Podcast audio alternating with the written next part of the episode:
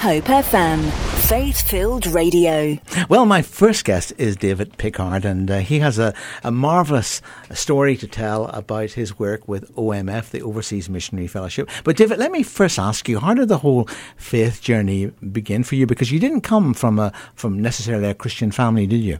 No, my, my parents were not Christian, although they were not anti, they were certainly not pro and not Christian.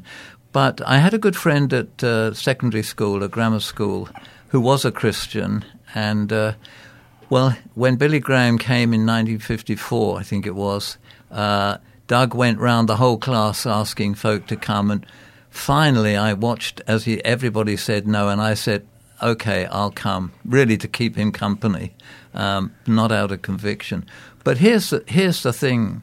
Um, it was the last meeting at Wembley Stadium of the extended meetings of Billy Graham. So Wembley Stadium was an attraction to me because of, of the, the football as interest. It was, as it was to many at the time. it, but it was it was an amazing occasion because it was pouring with rain. We were all in the open. Billy Graham stood on a, a platform in on the grass under an umbrella in a Macintosh, and he preached the gospel. And I heard God saying, to me, I'm talking about you. So when it came to the appeal, unemotional, you couldn't get any emotion in, in pouring rain. I said to Doug, Doug, I want to go and give my life to Jesus. Will you come with me? And he said, no. Which, which rather surprised me. Since he'd taken you? he had, exactly. He had taken me, and I, I thought that's what he was there to do. Anyway, I learned subsequently why, and and here's here's the thing that has been a big lesson to me, and and I'll tell you the lesson in a minute. But I found out later that uh, Doug was also searching for God's will for his life, and so he was feeling God's call into the ministry, and so he had said to the Lord that night, Lord, if you want me into the ministry, then you save David tonight as a kind of confirmation. So he got his answer. So he he wouldn't come with me because he was kneeling down to give his life in dedication to the Lord. And he went into the ministry. He married my wife and I, and we're still very good friends. What a fantastic story. Of course, it's interesting, isn't it, looking back, because at the time, when you mentioned it there about the whole emotion of the big evangelistic events, and I know Billy Graham uh, received a lot of criticism at the time because of the emotion of, mm. of the choir singing and people saying, but here, I, here you are, many, many years later, and in fact, my next guest also, both, of course, who have a longevity of, of, of ministry and work and making tremendous impact. And of course, you could be replicated hundreds and hundreds of mm-hmm. times. Isn't it, isn't it amazing how God works? It's fantastic. The, the big lesson for me, Blair, was not just that God, in His sovereignty, had, had, had rescued me and saved me, but that my actions had implications for others and, and that's been one of the lessons through life. Whatever's happening in my life may, by God's grace, have some impact in the life of another. And that's been a kind of guidance for me all the way through life. I tell you, the, the, the pinnacle, in, if, if you like, was when I was appointed as general director. Sue and I had uh, four weeks in the United States before we took up the office. And we got a phone call from Billy Graham's secretary would we like to come and have tea with him in his retreat up in Montreat? And so we had two hours with, with Billy and his wife, and it was, in fact, a most wonderful moment just to say thank you. And a memorable moment that you've not you've never forgotten. not really. So how how old were you then when you went forward? Uh, I would have been sixteen. Well, your whole life in front of you. Did you at that time have any idea about what the future might hold for you? No, not at all. In fact, I have to say that there came a period when I kind of drifted a little bit, quite a bit. Which is quite common, isn't it? Indeed, it is. I, I never stopped believing God, but somehow the reality of the Lord, somehow the reality of His presence and shaping my life kind of faded away. Um, so after after student days, I was uh, in management, and my career was really going very well. Um, but my inner life was going emptier and emptier. And I can remember I shared a flat with three other single men, uh, and going back to my room one night and just kneeling down by the side of my bed and just giving everything to God. I said, You're the only one that can make sense of my life, and I will do whatever you ask me to do, and I will follow wherever you ask me to go. And it was a, a very, very profound moment. And from that from that moment on, I did two things. I really started to read the Bible, and I don't know what you would say, Blair, was a good book to start with, but I picked up the book of Romans and for the for the next few weeks, there's therefore now no condemnation. well, not only that, I discovered I discovered how amazingly active God is in, in, the life of His people, and that kind of went where I, I was going. And I had a love for the Bible, which I still do. But it was a, a, a reviving moment. It was a rededication moment, and from that moment on, I was looking, where did you want us to be, Lord. You're listening to Community Now on Hope FM with Keith Jones Bookshop, serving the community for over 50 years. Visit keithjones.co.uk. And David Pickard is my special guest today, former international director of the Overseas Missionary Fellowship, although often referred to as OMF. So, David, we, we left you there. You were, you'd gone forward with Billy Graham and uh, you'd gone through the sort of trauma of finding, you know, what, what being a Christian meant. And then romance was to blossom. How did that happen?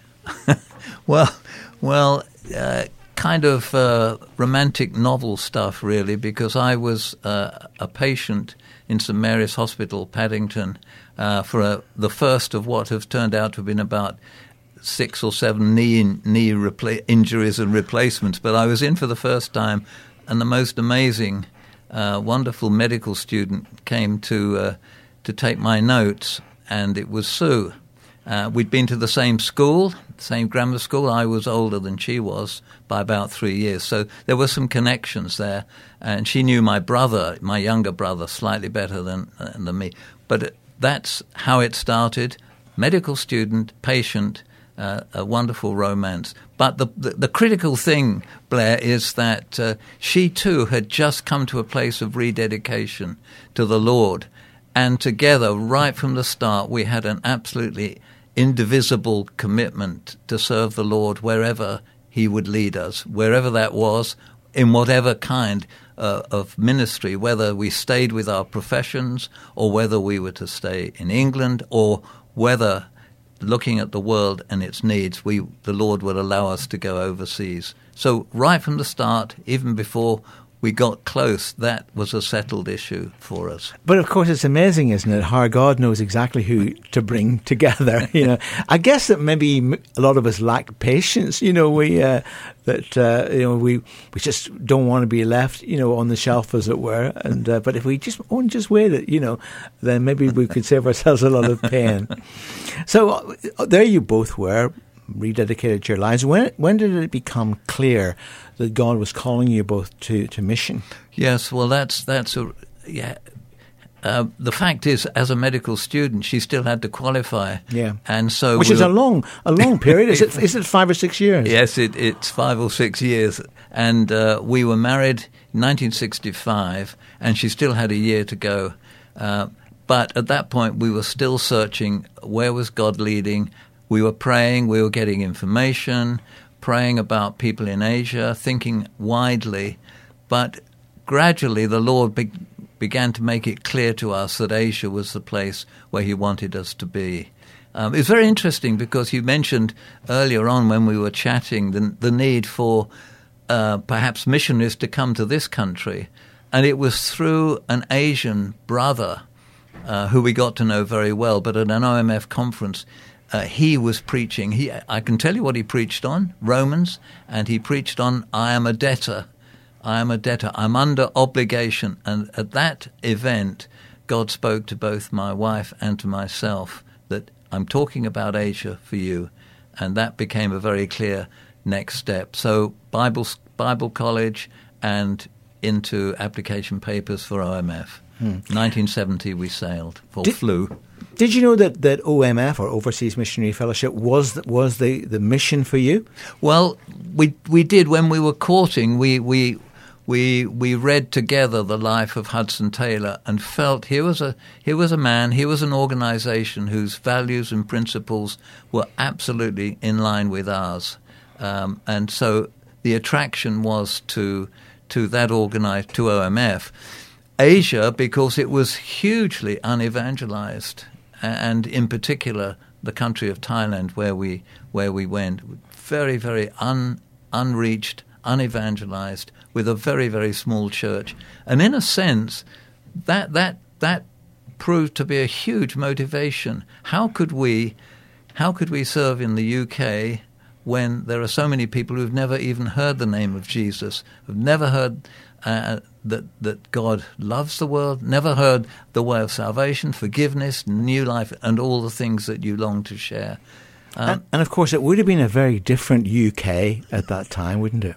Yeah, I think it, I think it was. Um, I mean, for me, for me, we had the blessings of two great pulpit men, John Stott and Martyn Lloyd-Jones, and that's they they were the ones to nourish and, and fire us up. Apart from and in addition to our local church, but the, the challenge of where to invest my life, where did God want us to be, what could we do through, or what could God do through us for the kingdom of God in reaching people for Jesus, and and it, it all pointed very very clearly to to Asia and, and, to OMF, and therefore to OMF with our medical and, and managerial background to at least s- start in the hospital in central Thailand, which is where we began. And of course, you've already said that the preparation for that was, was, was very, very good. You know, so you had your Bible uh, uh, college pre- preparation, but and the medical preparation, of course, for, for Sue,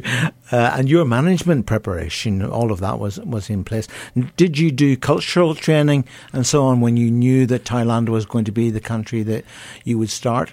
I did. We did two things. One is that um, we did some language study at the School of Oriental and African Studies. We got into a course on learning Thai and Thai Thai people, Thai culture, and Thai background. So that was really helpful. We did a term, uh, rather uh, an academic year at SOAS. But also, I'd never run a hospital before, and I, I, simply wrote to one one hospital in Highgate, the Whittington, and said, "Look, this is what's happening. Could I come and learn from you?" And they were amazing. They just said, "Yes, sure, come along." And for for six weeks, I just shadowed their their hospital management team which was an amazing opening from the Lord because I don't think that was anything normal or structured or, or organized in the normal course of events. So God was definitely preparing the way and, and leading the way. Uh, wasn't that easy, by the way? We, we had alternative offers, uh, and that was a challenge because we were asked by some very godly people, we think you'd be good for this particular role here in the UK and we had to work that through. Was it UK or was it really to be Asia? And God really took us through, confirmed, and that was really important.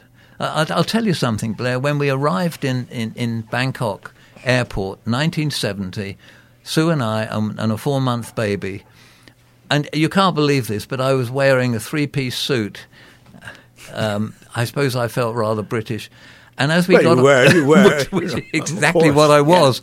Yeah. Um, but as we as we came off the plane, uh, and I stood at the top of the flight, coming out of the plane down onto the tarmac. I had two most amazing experiences. One was the incredible heat, as if I'd walked into a fire. But the other was an amazing sense of God bringing us here with the amazing privilege, really, of sharing Christ with the people of East Asia. And that, that's never left me, never ever, to be able to share Jesus with people. Hope FM, faith filled radio. Today, my very special guest is, is David. Uh, David Pickard. He was the former international director uh, with Overseas Missionary Fellowship, and I left him just setting out with his wife uh, and a young, I think, your first child, babe in arms, and you just arrived and discovered in your three piece suit the searing heat of Thailand. now, of course, you were you were going. You'd been prepared to go with it to run a hospital work there.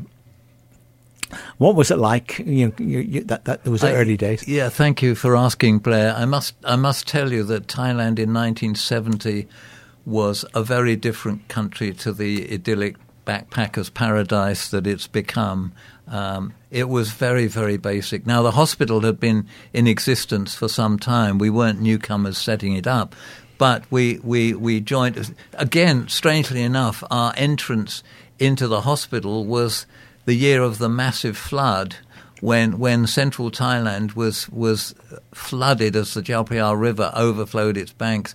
So our our entrance was was to get into a Thai boat two kilometers away from the hospital and be paddled across uh, across the the water into to the hospital. And I, to be honest, there we were, Sue, me, a four month baby, and our brand new suitcases in a tiny Thai boat being paddled by the Thai. And I thought, actually, martyrdom has come rather quickly because we're not going to make it. But we arrived, and to be honest, it was a, a, a, joy to be there and to see how this hospital was was serving the people uh, and and serving people well. Uh, and to be honest, it was it was a challenge um, for all sorts of reasons. One was the the sheer volume of people coming uh, for medical care, and how to turn that into the witness to the gospel that we, we longed for. So there were services going on in the hospital, but also organizing teams to go out to visit patients, follow up with patients. So, so that was our introduction. But Thailand, there were, hard to believe today. No mobile phones, no phones. There, there were no phones. We did it all by telegrams that all got muddled up. Um, there, the, the water uh, you you relied often in a hospital. We were okay, but outside you had to store your water in great jars, uh, stone jars. Uh, electricity was was on off on off. Um, trails were often tarmac for a bit and and then petered out into sand and and dust. Um, but it was also a, quite a violent country for all sorts of reasons. Uh, in, in fact, over the, over the years, OMF has seen tw- uh, 24 of our missionaries killed, murdered, or shot, or in road accidents. Perhaps the, the most profound in my memory was uh, was the loss of 12 uh, of our team, five adults and seven children, in a in a horrendous road accident, um, which was actually the first funeral I have ever taken in my life. Because I was then the field leader, uh, and we had to deal with with not only the loss of uh, of people, but two surgeons uh, were killed that day. Two complete families, husband, wife, and children, were were wiped out in that road accident. So it was a very profound moment uh, and illustrative uh, of for all of us the cost in those days of of committing your life to Jesus, to serving in places that were unpredictable and, and sometimes quite unsafe. And of course, very often when that tragedy happens in, in our lives, it comes in many, many different ways to many of us, doesn't it? And, and, and sometimes very often unexpectedly. But yet it's quite remarkable how God can even use those those tragedies. Mm. Um, was that the case? Yes, it yes it was in in in various ways. It, strangely enough, we had just called for uh, a prayer right across the mission, a prayer for Thailand for breakthrough in in evangelism and church planting. The church was so small. Uh, there was also a national campaign called Towards New Life that was going to take place, and then came this this terrible tragedy. Uh, and yet, out of that came came some remarkable turning points, not least a number of Thai doctors uh, who, uh, hearing that news, set themselves to come and serve in the hospital. Um, so, out of that came some some very wonderful results. I think perhaps one of the most comment, interesting comments was made by the wife of the British ambassador a year later, who was at a dinner party with with some friends of one of the relatives whose family had been killed. And at this dinner party, she simply said, I was in a funeral in Bangkok a year ago. Uh, I often go to funerals, but I have never been to one where I have felt something of the solemnity, the faith, the love, and the commitment of the people who were there. And I think that spoke very deeply of what God was doing through through that tragedy.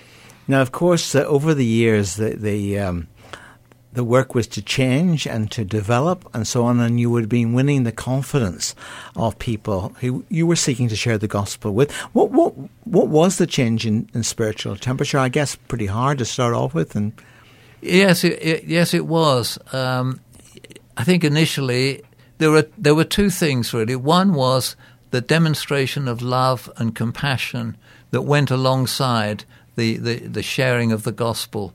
And although central Thailand, where the hospital was, had a very, very small church. Uh, in fact, when we started in 1952, there, there were no Christians at all. Uh, and yet, the first to believe were among the leprosy patients and part of our leprosy program. And it was very interesting to me to see how God worked powerfully among people who are on the margins, who are on the, the fringes, uh, rejects really in society, in a society that f- looked down on people who suffered such disfigurement. Uh, so here was, here was the Lord saying, I'm breaking through, but with the weak and the foolish, not the, not the proud and the strong. And, and it was seen also as not only a loving caring uh, commitment by a community of believers, but also alongside that, it was still seen to be rather foreign. And so people would say, yes, all is good. It's all, yes, Jesus is good, uh, but it's for foreigners. And uh, Buddha is good, and they're brothers. And, and there was a kind of asbestos uh, of, of resistance that kind of put the fire out. And there were battles, spiritual battles, and there were were inevitably the hard push of sharing the gospel and seeing very little fruit to begin with. But but as faith believers, we know that the, the, Lord Jesus said, I will build my church and it will happen, and I will do it, and nothing will stop its advance. And Thailand wasn't the only country. I mean, Sue and I eventually were in Singapore. We traveled around Asia. We saw what God was doing in other countries. There were amazing uh, places where God was working powerfully. Um, whilst, whilst we were in Thailand, Vietnam, uh, Vietnam, Cambodia, and Laos all fell. And you know, there were more Christians in refugee camps in Thailand from Cambodia, there were more Cambodian believers in those refugee camps than there had been in the history of of the Cambodian church. So there there are amazing things how God works, whether it's a road accident, whether it's whether it's war, whether it's refugees, God continues to build his church and he has all sorts of ways of doing that. You know, it, it kind of raises in my mind how God disturbs and works through events to disturb us out of our comfort, out of our predictability, and in those situations can speak more powerfully. I wonder if that's got something to say to us in our contemporary uh, moments and events going on in our country. Of course, some people would get maybe distressed because, I mean, the United Kingdom has changed. We were a nation who would send many missionaries, like yourself, all over the world. Uh, and to what was, of course, the, the empire. And now, of course, we find ourselves almost in a, in a post Christian era. Uh, some people would say that the church, in terms of the United Kingdom, is, is a dying institution. Now, of course, not that we believe that for for one moment. Mm. But I, I guess that, that, that we probably need some of those people from those other countries where God is working so powerfully to come our way and uh, teach us a thing or two. I, think that's absolutely true. I think uh, my my prayer burden has always been for a reviving of the sending church. That's the church here in the UK, and he has many ways of doing that. Not least if we're prepared to listen and to listen carefully to what others may be saying to us. I think part of our problem is is that we're not great listeners. Um, God could send. I, I, think I said to you, Blair, that Sue and I, our call to Asia came through an Asian colleague who came and preached here in the UK. Uh, and that touched us. So in my heart, there's always been the possibility, as God sends in lots of internationals, uh, that in and among those will be people who will touch our hearts and bring something of the vitality and the power and the expectation of what it is to follow Jesus with all your heart, mind, soul, and strength. That's And my prayer. And, and also, of course, on the back of that, a reminder that God is never off his throne. He's the same yesterday, today, and forever. And obviously, you've experienced the sovereignty working uh, in, in Asian countries and so on. And I guess that, that our prayer, our joint prayer, is that God, please come and do it here in our country so that we can continue to support in the worldwide fellowship of, ch- of the church. Absolutely right. Absolutely right. And bear in mind what God is doing on an international scale is is mixing up the nations. He's working across nations, across borders, across boundaries. Do you know we have we have some of our colleagues teaching African pastors how to reach Chinese in Africa because there are so many Chinese in, in Africa through the the the programs that the Chinese are investing in in, in Africa that the pa- African pastors are saying, well, how can we reach Chinese? You in Asia, you OMF, you know how to help us. Will you come and train our pastors how to reach Chinese? Now, isn't that a picture of God working right across the borders, right across the nationalities? Doesn't know any race or boundary. No, not at all. For more inspirational interviews, podcasts, and Hope FM best bits, visit hopefm.com forward slash listen again.